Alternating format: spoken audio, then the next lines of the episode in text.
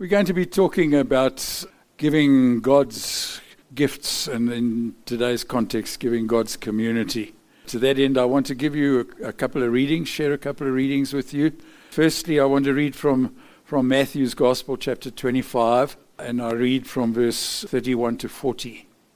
And it reads like this When the Son of Man comes in his glory and all the angels with him, he will sit on his glorious throne. All the nations will be gathered before him, and he will separate people one from another as a shepherd separates the sheep from the goats. He will put the sheep on his right and the goats on his left.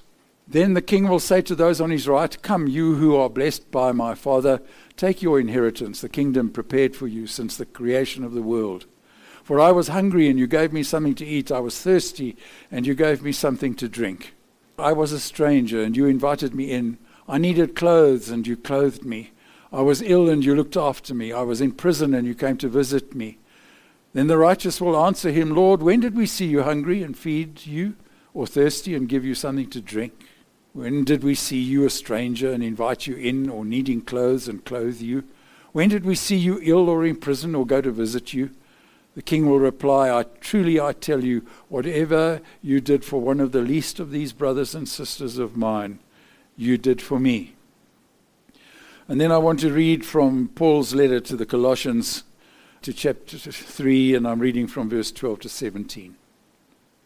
One of my favorite passages in Scripture here.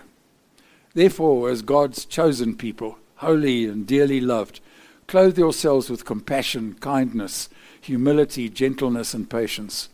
Bear with each other and forgive one another if any of you has a grievance against someone else. Forgive as the Lord forgave you. And over all these virtues, put on love, which binds them all together in perfect unity. Let the peace of Christ rule in your hearts, since as members of one body you were called to peace. And be thankful. Let the message of Christ dwell among you richly as you teach and admonish one another with all wisdom through psalms, hymns, and songs from the Spirit, singing to God with gratitude in your hearts. And whatever you do, whether in word or deed, do it all in the name of the Lord Jesus, giving thanks to God the Father through him. Just to there. And I thank God for these words from Scripture. Are we getting to uh, towards the end of our little series of giving God's gifts? And I want to talk about giving God's community this morning, and uh, I hope those readings were appropriate. So let's talk about it God's community. You know, we're living in a day and age that increasingly teaches us to go it alone. And I think it's fair to say that. More and more business is being done on the internet and online. Schools are increasingly teaching via emails and online. Universities communicate by email. Assignments are emailed and replied to the same way. Have you ever tried to speak to your bank manager? Do you have one? Does he exist? More and more, we are becoming members or numbers in a system, rather, where the human element is increasingly shrinking. And interpersonal communication and integration and, and so on is diminishing. But the harsh reality in Christian terms, there is no such thing as a solitary Christian. I hope you know that. There's no such thing as solitary Christians. The reality of today's age is that God's people, we long to belong. Nothing's changed. We are God's people and we long to belong. We long for personal contact. We long to be recognized. We long to be affirmed, to be cared for, to be supported, loved, to be seen. You know, that I, I sometimes stop and say to myself, do we see one another? We might interact with one another, but do we really see people? Do you see hurt in someone's eyes, someone's face? Do you see joy in people's faces and so on? We just live in a society that we seem to pass one another like ships in the night. And I want to suggest that everybody, everybody needs to belong. It's the way God has made us. That's the way we're wired up. We're wired up for community. God made us for that, made us to be sociable beings, made us for relationships, for friendships, for acceptance of one another in spite of our differences. And above all, God made us to be in community with Himself. And if God needs to be in community, why on earth would we want to be alone? It just doesn't make sense. And so, in a sense, God's gift to us is sitting next to you. We are community. This is part of God's great dream for His people that we be in community with each other. Why on earth would we want to be alone? In John 10, Jesus paints a very beautiful picture of the shepherd and the sheep, a picture of security and protection and support and fellowship and love that is found in the flock, or in this context, in community. And so the church, the flock, is us, whether we like it or not.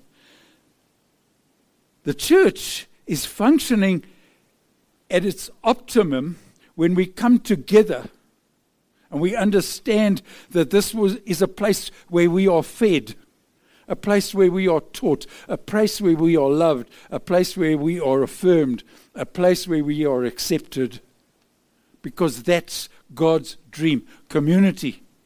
It's a place where we can grow, a place where we can find fellowship, a place of caring, a place of love, a place of protection.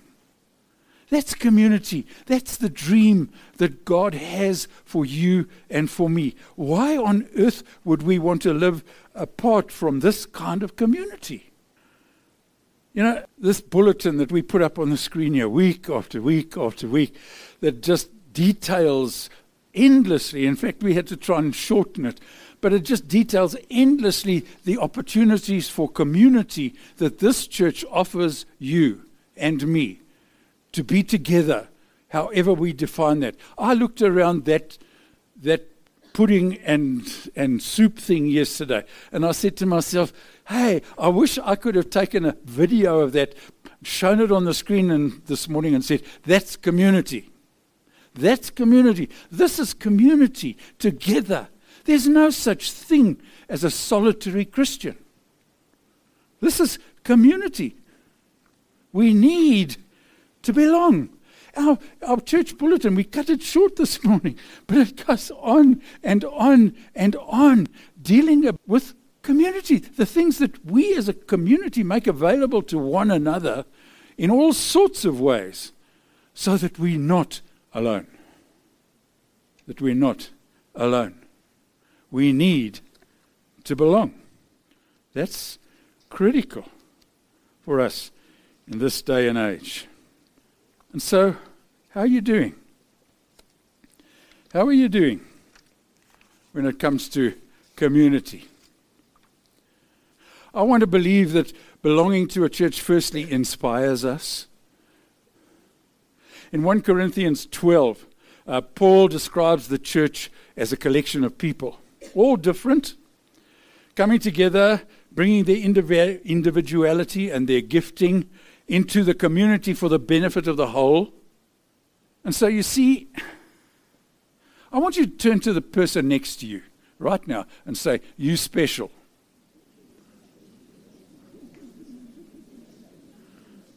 Turn to the person next to you and say, When God made you, he threw the mold away.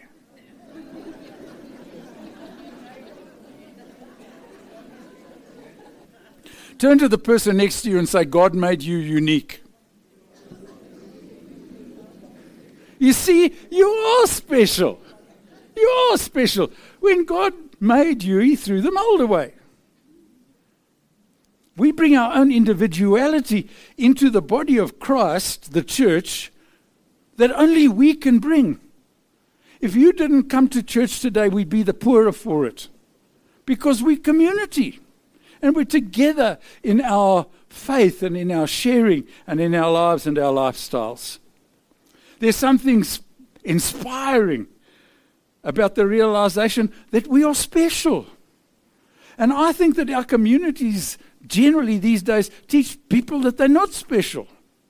And we need to be affirmed and embraced as the children of God. And what better place to do it than in a place like this that we call church, or we call home, rather, in our spiritual context? In God's eyes, it's crucial for us to discover the kind of gifts that He's given us collectively so that we can make a difference in our world.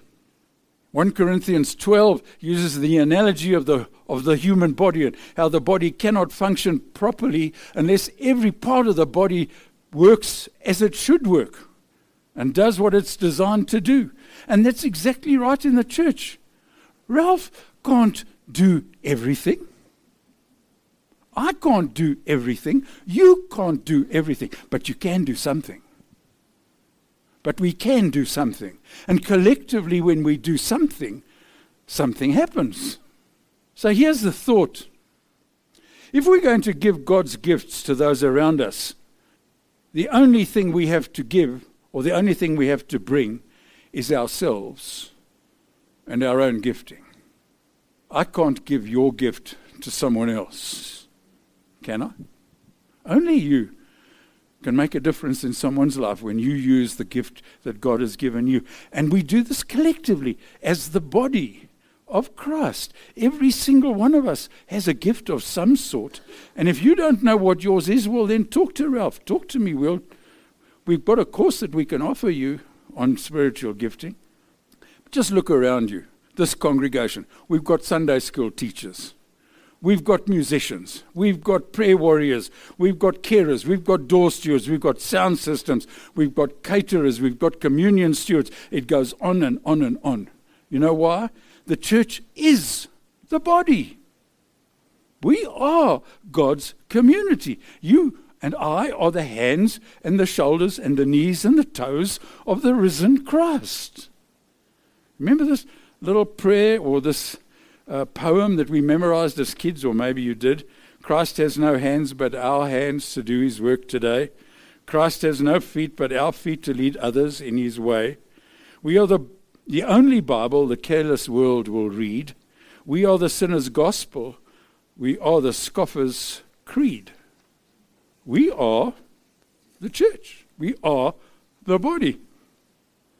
And I don't know if there are many people on this planet who don't at one time or another dream and wonder what it must be like to belong.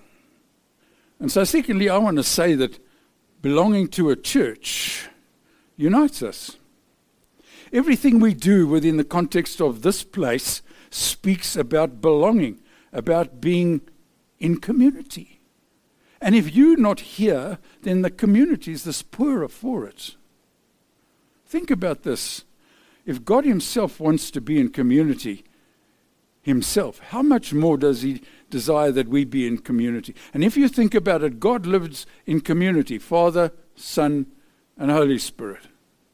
God is three. He's in community with Himself, in a sense. What about us? You know, the Latin phrase of our nation's uh, coat of arms reads ex unitate vires or unity is strength. And let's not have a debate about that. But however much we may question our founding fathers, I think they got it right. Unity is strength. Community is strengthened by our presence in community. And we are weakened if you're not there. And I'm not there. How are we doing? How are we doing as a church? How rooted in community are we? I mean, we gave you a shortened version of our bulletin this morning, because if we gave you the whole bulletin, we'd be here all morning. And by rooted, I mean, how involved are we? Are we using the, God, the gifts God has given us to His glory here within our context? Are we part of the real life of the Umseni Methodist Church? Are we part of the groups that we have around here, the support groups, the prayer groups, the men's groups, the food groups where mommy marches on its stomach? Do we play our part? All the activities that we enjoy here at Mseni are designed to help us understand that we have a spiritual home that exists to bless us, to support us, to help us, and to grow us and to love us in community. All in the name of Jesus Christ.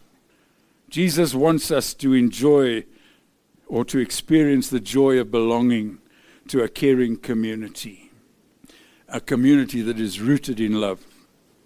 Jesus wants us to know that even if the world or our own family has hurt or rejected us, here we are loved and accepted. Barbra Streisand got it right. People who need people are the luckiest people in the world. Now, I know I'm going on a bit. Sorry. No, I'm not sorry, actually, but be that as it may. I want to read you a little story. I tend to get a bit emotional with it, but then that's the way it is. It's a story about a, a little boy called Bopsy. Have you ever come across a book called Chicken Soup for the Soul? Beautiful book. This is one of the stories out of Chicken Soup. The 26 year old mother stared down at her son who was dying of terminal leukemia.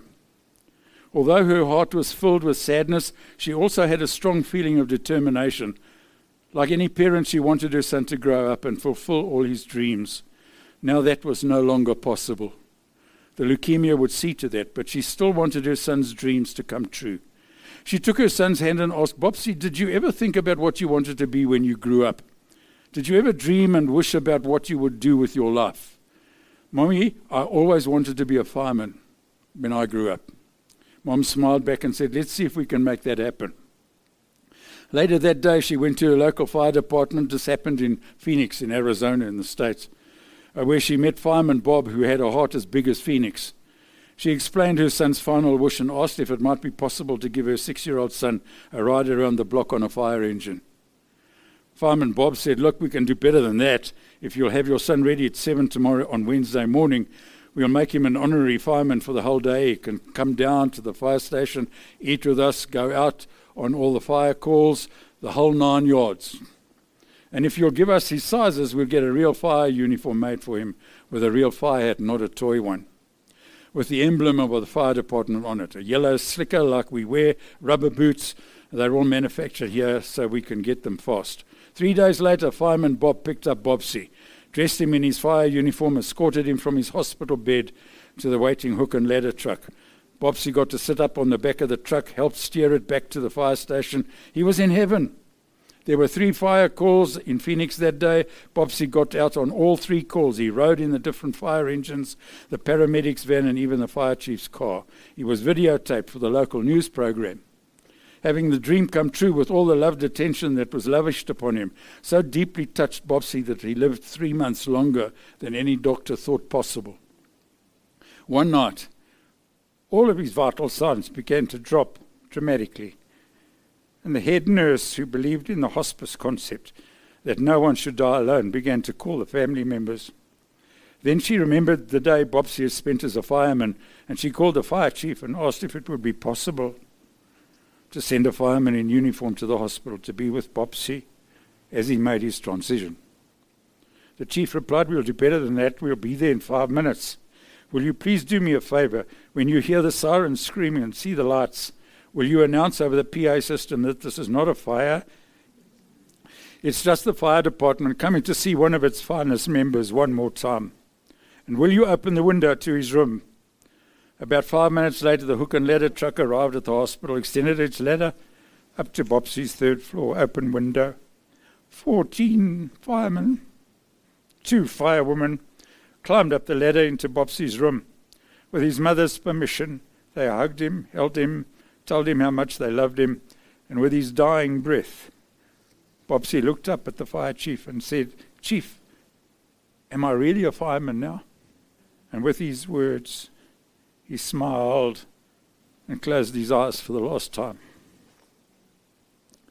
Now that's what I'm talking about. Someone made a statement the other day that affluence has led us to isolationism. Uh, Robert Putnam, in a book entitled Bowling Alone, said that over the last 25 years, civic club membership is down by 58%. That's Rotary, Lions, places like that. I really think it's very important that we understand who we are. Bible says it's not good for people to be alone.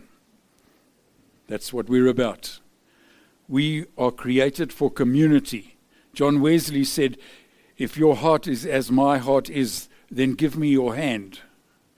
Paul said, In Christ Jesus there is neither Jew nor Greek, slave nor free, male nor female, for all of you are one in Christ. And that's Galatians 3:28. What makes unity possible? The grace of Jesus Christ. That's simple. Where grace abounds, it's no longer about me. When grace abounds, nobody has to be perfect. Position is eliminated. Where grace abounds, differences are accepted. Where grace abounds, God is glorified. And unity is possible. And that's what we've been trying to do with this whole series just give God's gifts in all sorts of ways. Because you see, belonging helps us help others. Communism says, What's yours is mine, I'll take it. The Greek word koinonia means fellowship or sharing or community. What's mine is God's. Let's share it. Sharing is not a matter of legislation, it's about love and liberty. That's what we're about. That's what we're about. How good it is to belong to a community that reaches out in a spirit of sharing and caring and fellowship. Did you see the bulletin as we showed it this morning? The things that are going on in this church. Everyone needs to belong. Every one of us needs to use the gifts that God has given us. And if this be true, then Mseni truly is a place of grace. And we can celebrate that. Let's pray a moment. And so, Father, thank you that we are who we are, unique in our own being, but made for community. And so we sit together in community this morning, O oh God, and we thank you for the people who are sitting around us, for the community to which we belong. And we pray that, that our ministry and our lives as we lead them and live them will be to your glory, that we may be shining lights to the community around us and that you would use us to make a difference in our part of the vineyard. Bless us now, O God, as we prepare to go our separate ways. And may your peace and your grace go with us. In Jesus' name we pray. Amen. Amen.